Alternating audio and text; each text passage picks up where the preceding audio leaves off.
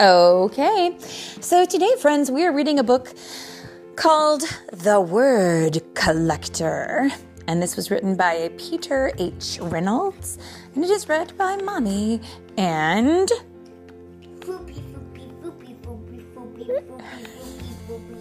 What? Oh my. That's a lot of foopies. A little boy whose name is Foopy, Foopy, Foopy, Foopy, Foopy, Foopy, Foopy, Foopy, Foopy. That's a lot of foopies. Can I just call you Foopy? All right.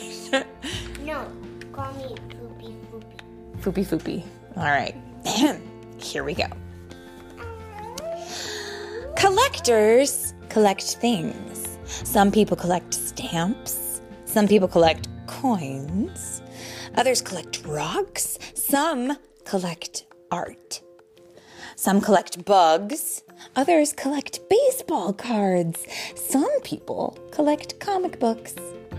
And Jerome, what did he collect? Jerome collected words. And in the picture, we see him standing there with a stack of papers, and in his hands is a word, and the word is wonder. Okay. Mhm. He collected words he heard. And he's talking with someone who says, My trip to Peru was perfectly pleasant. Certain words caught his attention. What word do you think it was that he caught his attention? Pleasant. Pleasant?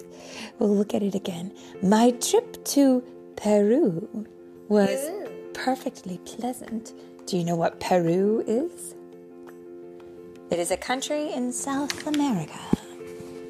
Let's keep going. He collected words he saw. And in the picture, we see he is standing in front of the Willow Tea Shop. Willow. Certain words jumped out at him. He collected words he read.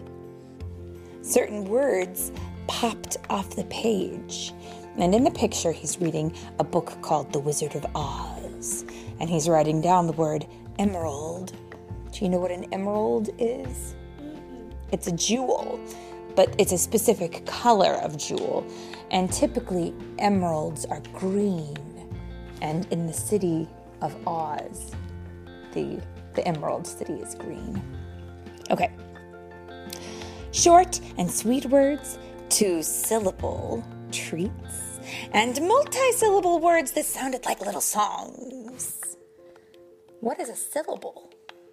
Do you know? uh-huh. A syllable is a combination of sounds that you would use to make a word. So, uh, one syllable word is a word that is a very short, simple word like bloom or spark. And then a two syllable word would have two sounds to it treasure, candid, hover. See the difference? Mm-hmm. And a multi-syllable word is a word that has more than two syllables, like guacamole, or kaleidoscope, or geometry. Oh, those are all good words. Let's see what our friend Jerome does.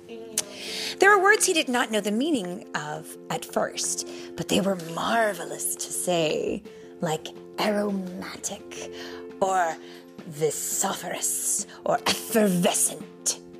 Whoa, those are some big words. And then there were words whose sounds were perfectly suited to their meaning, like smudge, or bellow, or molasses, or torrential, or Tyrannosaurus Rex. That sounds like what it is, doesn't it? A Tyrannosaurus Rex sounds big and frightening, and it certainly is. Aromatic, by the way, means that something smells strongly and typically is a good smell. Jerome filled his scrapbooks with more and more of his favorite words. Jerome's collection grew, he began organizing them dreamy, science, sad, action, poetic.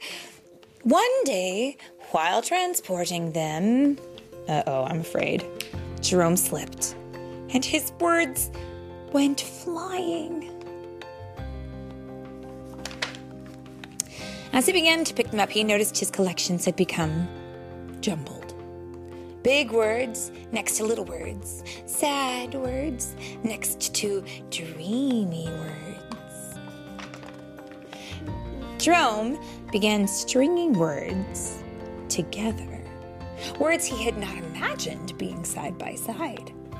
Like whisper symphony, electric pace. Oh, oh, dogs involved. Savor, dreams, cascading, and stars. He used his words to write poems.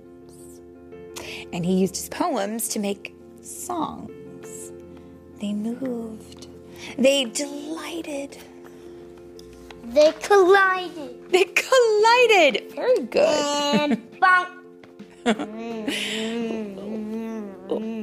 Let's see what happens. Some of his simplest words were his most powerful. And here we see him, and he's talking to a friend, and he says, I understand. And here he says, I'm sorry. And here he says, Thank you. And here he says, You matter. And he's saying this to all sorts of different people and, and even a dog, because we have a dog. Um, and he wanted everybody to know that he was understanding what they were thinking and that he was sorry and that he was pleased by what they were doing and wanted to thank them. So Jerome eagerly collected more and more of his favorite words. I lost my coin. Oh. Well, let's look for it after we're done with the Oh, story. found it. You found it? Okay. Uh, sometimes it's nice to hold something in your hand, like a coin. Now, let's move on with and our a story. cup of chocolates. that helps too, quite a bit. Okay. The more words he knew, the more clearly he could share with the world what he was thinking and feeling and dreaming. But oh no, he's losing them. He's losing the words? Yeah, let's see. One breezy afternoon, Jerome climbed to the highest hill, pulling a wagon packed with his word collection. And sure enough, in the picture, he's climbing this hill, but there's some wind, as it says, one breezy afternoon. So let's see what happens. He smiled as he emptied his collection of words into the wind. Uh oh. And he saw children in the valley below scurrying about, collecting words from the breeze. And look, all the children are grabbing up these words. Jerome had no words to describe how happy that made him. So it says, reach for your own words. Tell the world who you are and how you will make it better. And that's a quote from Peter Hamilton Reynolds, the man who wrote this story. And so we will, won't we? Yeah, Did he get more? Did he get a new collection? I think he did. You can always collect more words by listening to stories or reading stories or reading anywhere, really. And that, our friends, is the Oh. the end.